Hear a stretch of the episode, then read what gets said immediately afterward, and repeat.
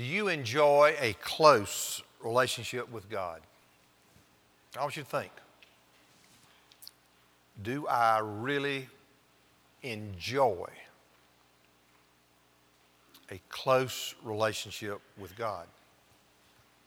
Now, as Christians, all of us can and should, because it's not based on who we are or what we've done. It's based on Jesus, the fact that He has paid the penalty for our sins through His death on the cross, and He lived the perfect life that is credited to us when we trust Him. So if we're trusting in Jesus, if we're one with Him, God has forgiven us. God considers us His children. And in that kind of context, we can have a close relationship with Him. But it's not automatic. You see, as Christians, trusting in Jesus, God wants us to live our lives in a way that pleases Him. And there's ways we can live that do not please Him. Don't answer out loud, but what is the number one character quality needed for a person to live close to God? And then, what is the number one character flaw that prevents a person from enjoying a relationship with God? Well, there's a verse of Scripture in the New Testament. Actually, there's two verses of Scripture in the New Testament that say the exact same thing that tells us the answer to those two questions. Look at it on the screen. God opposes the proud, but He gives grace to the humble. Both James and Peter say the exact same thing. The number one character quality for enjoying closeness with God is humility. The number one character flaw that will prevent us from enjoying closeness with God is pride. I want you to look with me at 1 Peter chapter 5. We're going to look at the last part of verse 5 through verse 7.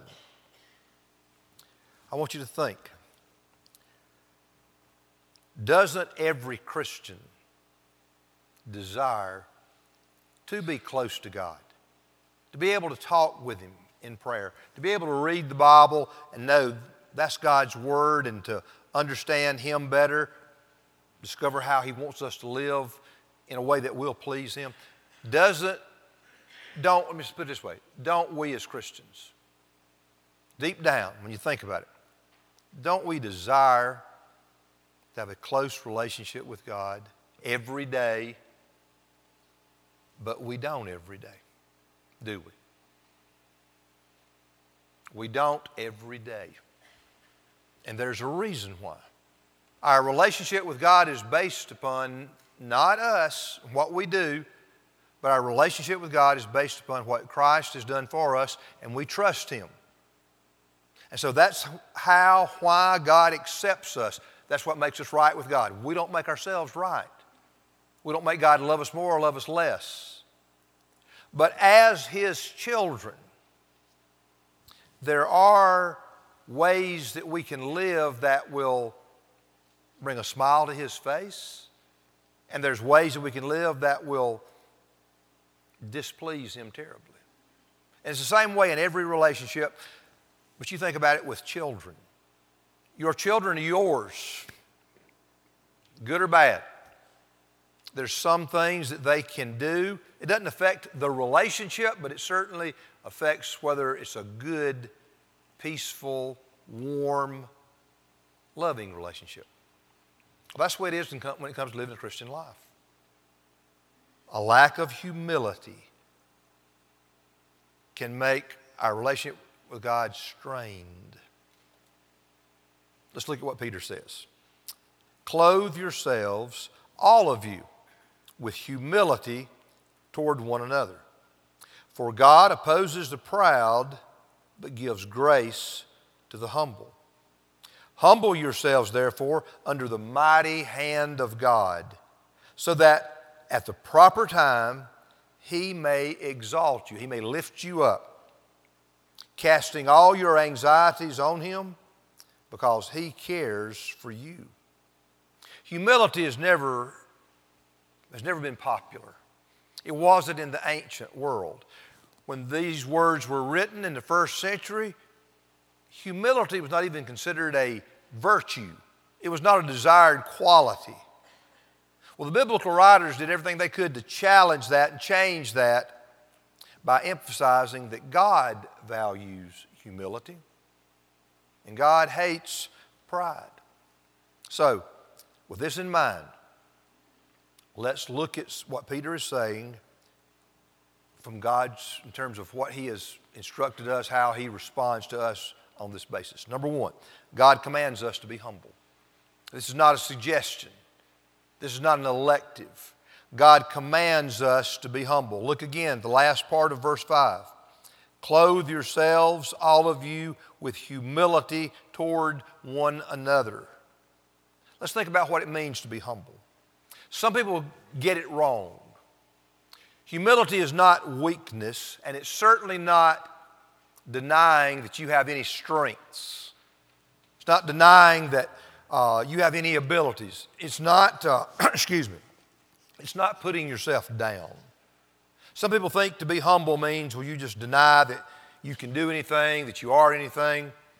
Think about this. What if Duke's star basketball player, Zion Williamson, what if he appeared at a news conference today and said, I know that everybody says I'm the greatest things come across, come out of college basketball and forever, but deep down I know I'm really nothing. I can't play basketball. I shouldn't be getting all this credit and glory. Would that be humility if you know who he is, the best college basketball player that's come along in a long time? He'll be the number one draft pick of, in the NBA later on this year. For him to say something like that would just be crazy. It would be denying reality. Humility does not mean you deny reality about yourself, about your abilities, your accomplishments, your talents that's not how God wants us to think of ourselves. I want to give you an example from Romans chapter 12. It'll be on the screen in verse 3. What we're going to read here, Paul is prefacing what he's going to say about every Christian has a spiritual gift that they need to use. Look at it in that light. For by the grace given to me, I say to everyone among you, not to think of himself more highly than he ought to think, but to think with sober judgment. And then he goes on to say, You have these different gifts. Use your gifts, acknowledge that you have them, and put them into practice. God has given you those. They're for the well being of the church. You are used by God, your gifts and talents and abilities, in a, in a very important way. Don't think too highly of yourself, but don't think nothing of yourself. Instead, look at it. Think of yourself with sober judgment. Think of yourselves realistically. Who you are, what you have, how God made you, how He's gifted you. Humility is more of a putting others first attitude than anything else. Humility is more about putting the other person in your life ahead of you. Paul expressed it like this by talking about Jesus. Look at this from Philippians 2. Excuse me. Do nothing from selfish ambition or conceit, but in humility count others more significant than yourselves. Let each of you look not only to his own interests, but also to the interests of others. And he goes on to point out how Jesus, who has always existed, Jesus has always been the Son of God, second person of the Trinity. But when he came into this world as a man born in the stable in Bethlehem, he left the glory of heaven, he laid it aside, and came into this world in the form of a man, a servant, it says, to die for sinful people like us. Jesus modeled real humility, not by denying who he was, not by ceasing to be divine, but by taking on the form of a man, it says, and humbling himself to serve, to give of himself, to put others first, and for him, ultimately, to die for people who didn't deserve him dying for. So when God commands us to be humble, he says, don't think of yourself as more important than you really are. Don't fail to acknowledge the people around you that have needs. Don't not be concerned about people that God's put in your life. We should seek to serve the people that God has placed in our home, that God's placed in this church with us. Seek to serve those who are there where you work. We're supposed to look at people, seek to try to discover their needs, not looking down at them, not in our minds lowering ourselves for them, but look at people as God's put them in our lives. Discover their needs, meet their needs, be a servant to other people. That's an idea of what it means to be humble. Now, he goes on, he actually tells us to clothe yourselves, all of you, with humility toward one another. Clothe yourselves. Peter probably has in mind being humble, being a servant, a servant's apron that somebody would put on to serve. Maybe he had in the back of his mind, Jesus uh, put a towel around himself when he washed his disciples' feet. But it's a word picture. You, you can understand. Peter is saying, make a conscious decision that you're going to clothe yourself with humility as you relate to other people, as you relate to your wife, as you relate to your husband, as you relate to your children. And I wish they were in here and I'd just look at them and say, as you relate to your parents. So I'll just hammer home this to teenagers in here. It applies to you as well. Clothe yourselves. Look at it. All of you, no exception, with humility toward one another. You know, we're all equal members of the family of God. I want you to look around. I want literally look around, people around you. There's people around you. No one in this room is lower than you. Don't look down on anybody. But at the same time, don't look up at anybody. No one in this room is better than you. When it comes to the kingdom of God, the family of God, the church, there's no high, middle, or low class. There's no pecking order. We're all the same in terms of our worth and value because we're all, number one, created in the image of God. And if we're Christians, we are brothers and sisters in Christ. Nobody in this room is your father or your mother or your child, they're your brother or sister. That's how we relate to one another. Now, there are differences, big differences. We have different gifts, talents, abilities, capabilities. We come from different walks of life, and we, we, we've left different realms of life to come here. We have different responsibilities uh, at work, uh, some people make more money than others, some people have more responsibility than others. We are certainly by no means the same.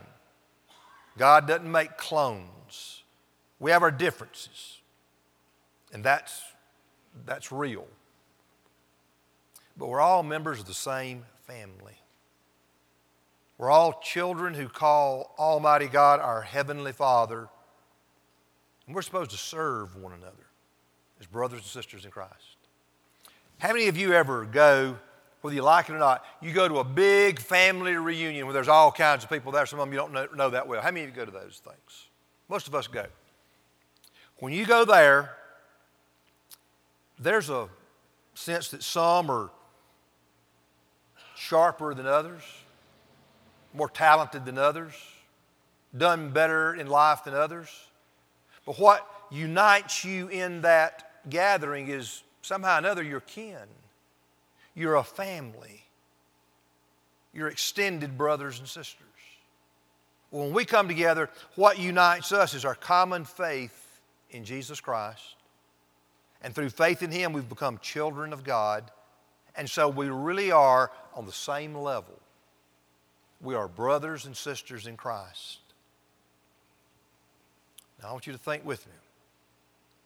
What attitude do you normally clothe yourselves with on a daily basis? Is it pride or humility?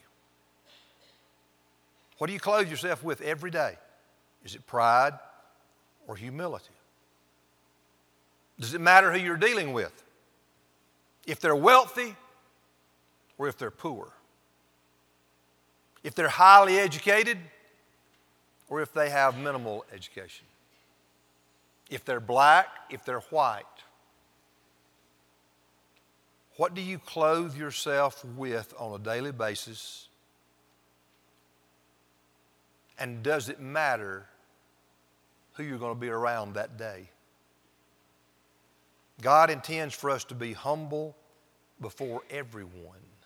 I want you to note here clothe yourselves, all of you, with humility toward one another. We're not talking right now, we will later, about being humble before God. We're talking about being humble before one another. There's never a place to be condescending, never a place to be looking down, never a place to be pointing our finger and thinking they're less than us. And of all people, Christians, we should be setting the tone in such humility. I want you to look at what else he says in verse 5. A good reason for us to listen and heed this God opposes the proud. I want to clarify something. Every way we use the word pride is not wrong or sinful.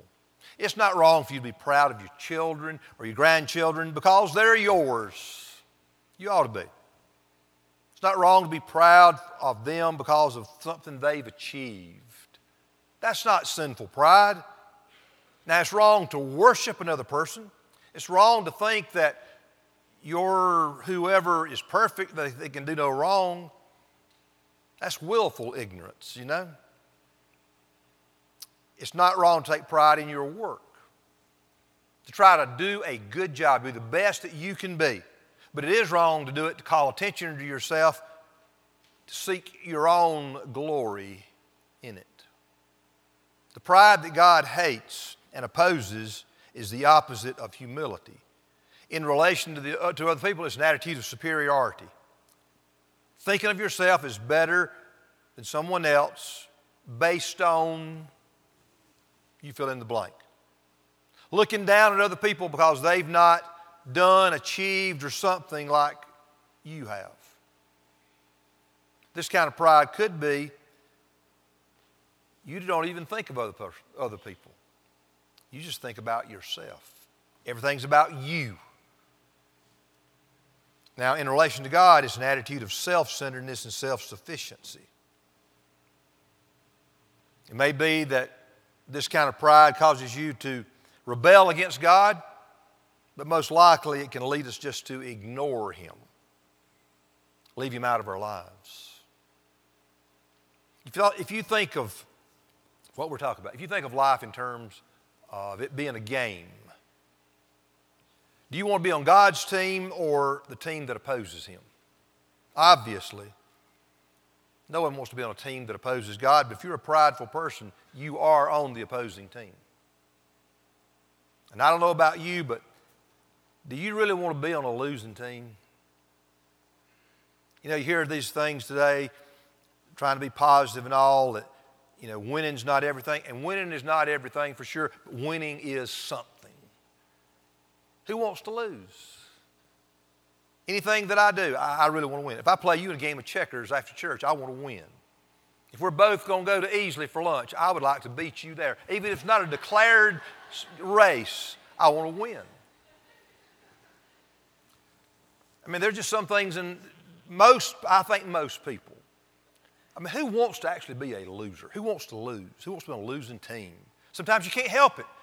You do the best you can, you still lose. That's, we're not talking about that. You can help this.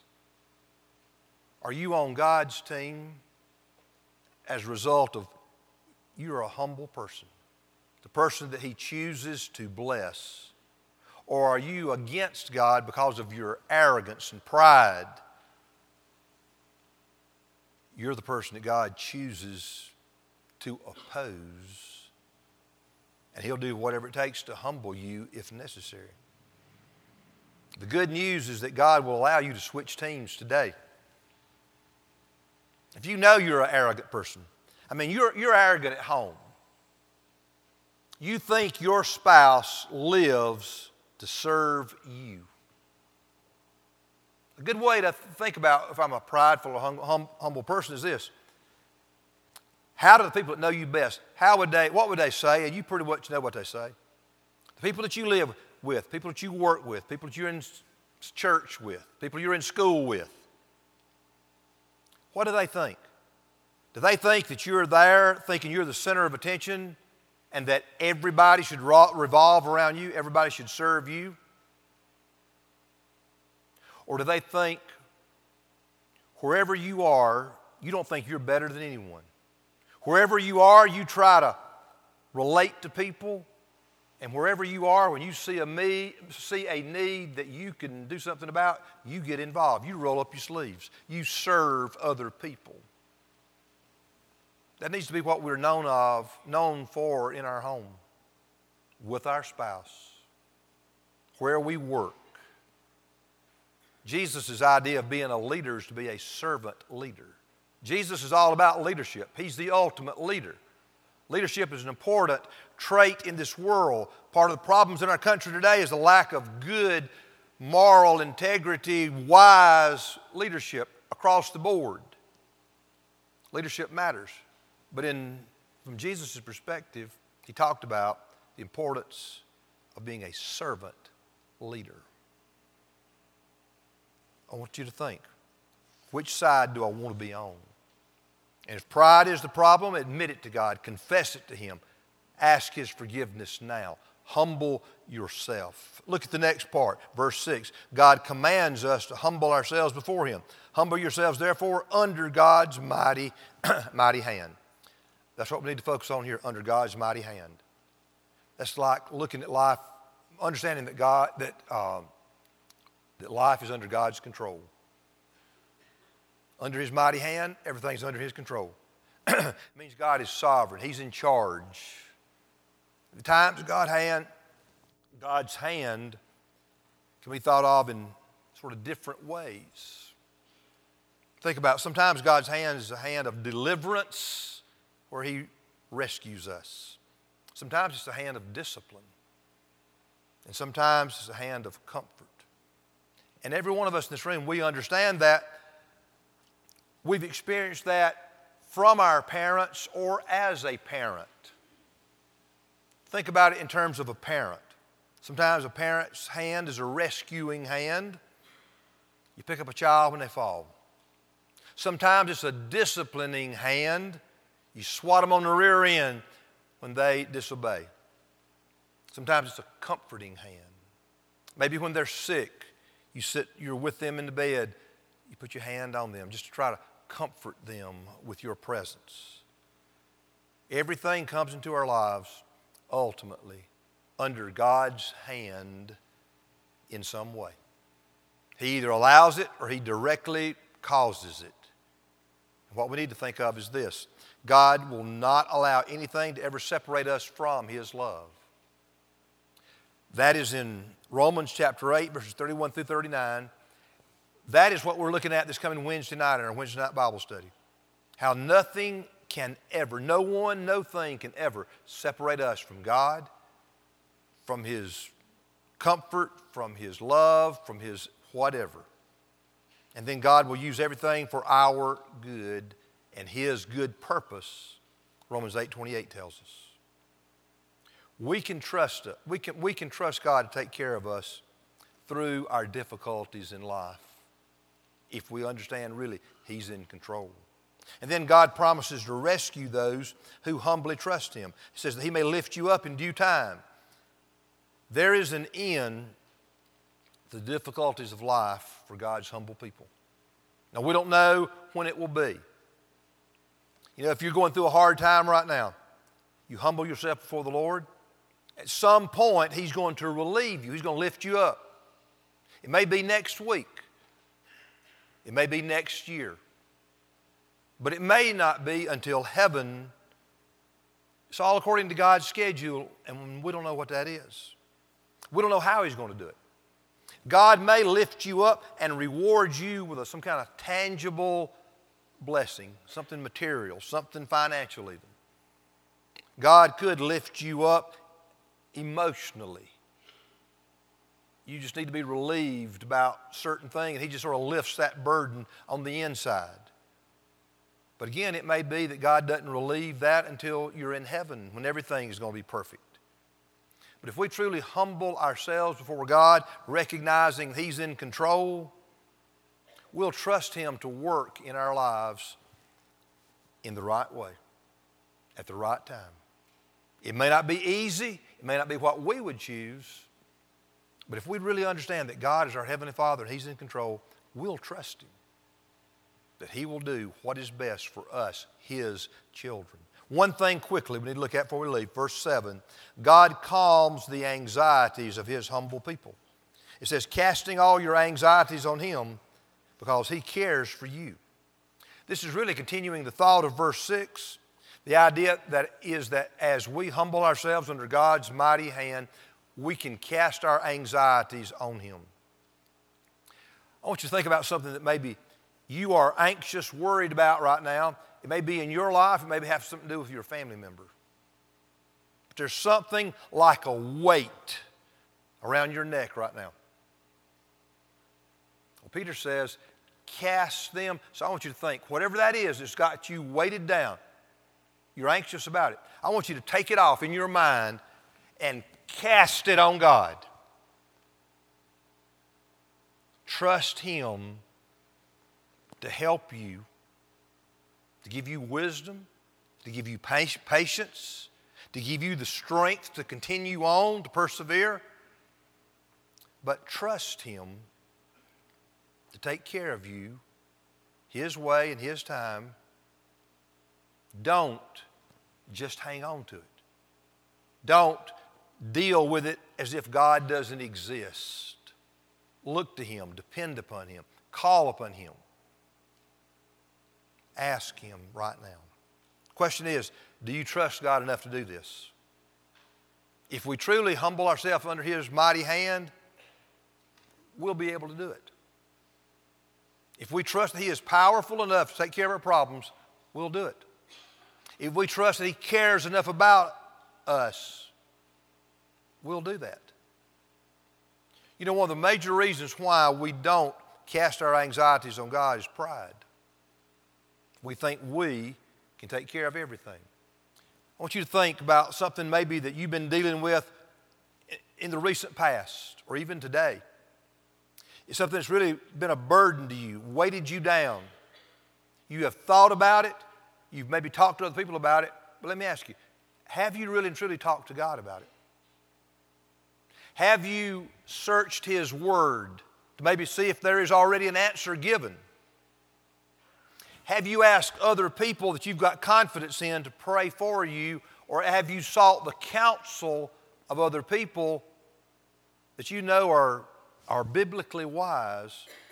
What I'm getting at is, if in the past, in the recent past, right now, are you trying to deal with your own issues? Are you anxious? And, you th- and as you think about it, you've really never sought God, His wisdom, His help, help from His people. It could be this because you're just so arrogant that you think you can take care of it yourself. But what you found is that doesn't work. If we'll truly humble ourselves under God's mighty hand, we will cast our anxieties upon Him. And we will know that He will take care of us in His way at His time. We will not fail. He won't allow it because He is our loving Heavenly Father who cares for us. We can't conclude this message without looking at what may be the most important part of this verse humble yourselves. I don't want God to humble me. He will if He must, but it'll be so much easier if we humble ourselves and not disobey Him, run from Him, fight Him, and Him have to humble us. We can humble ourselves by focusing on God, on His greatness and His goodness, His love and His mercy, His holiness and His purity. And then at the same time, we think about ourselves and our sinfulness, our weakness, our ignorance. And if we'll think about God as He really is and ourselves as we really are, that will help us to understand we need everything God can give us, we need everything God can do for us. So that's why we can humble ourselves and do it meaningfully. And in doing so, we will experience His grace, His forgiveness, His help, and His closeness. What we're talking about this morning is something we need to do every day. Every day we need to humble ourselves before the Lord.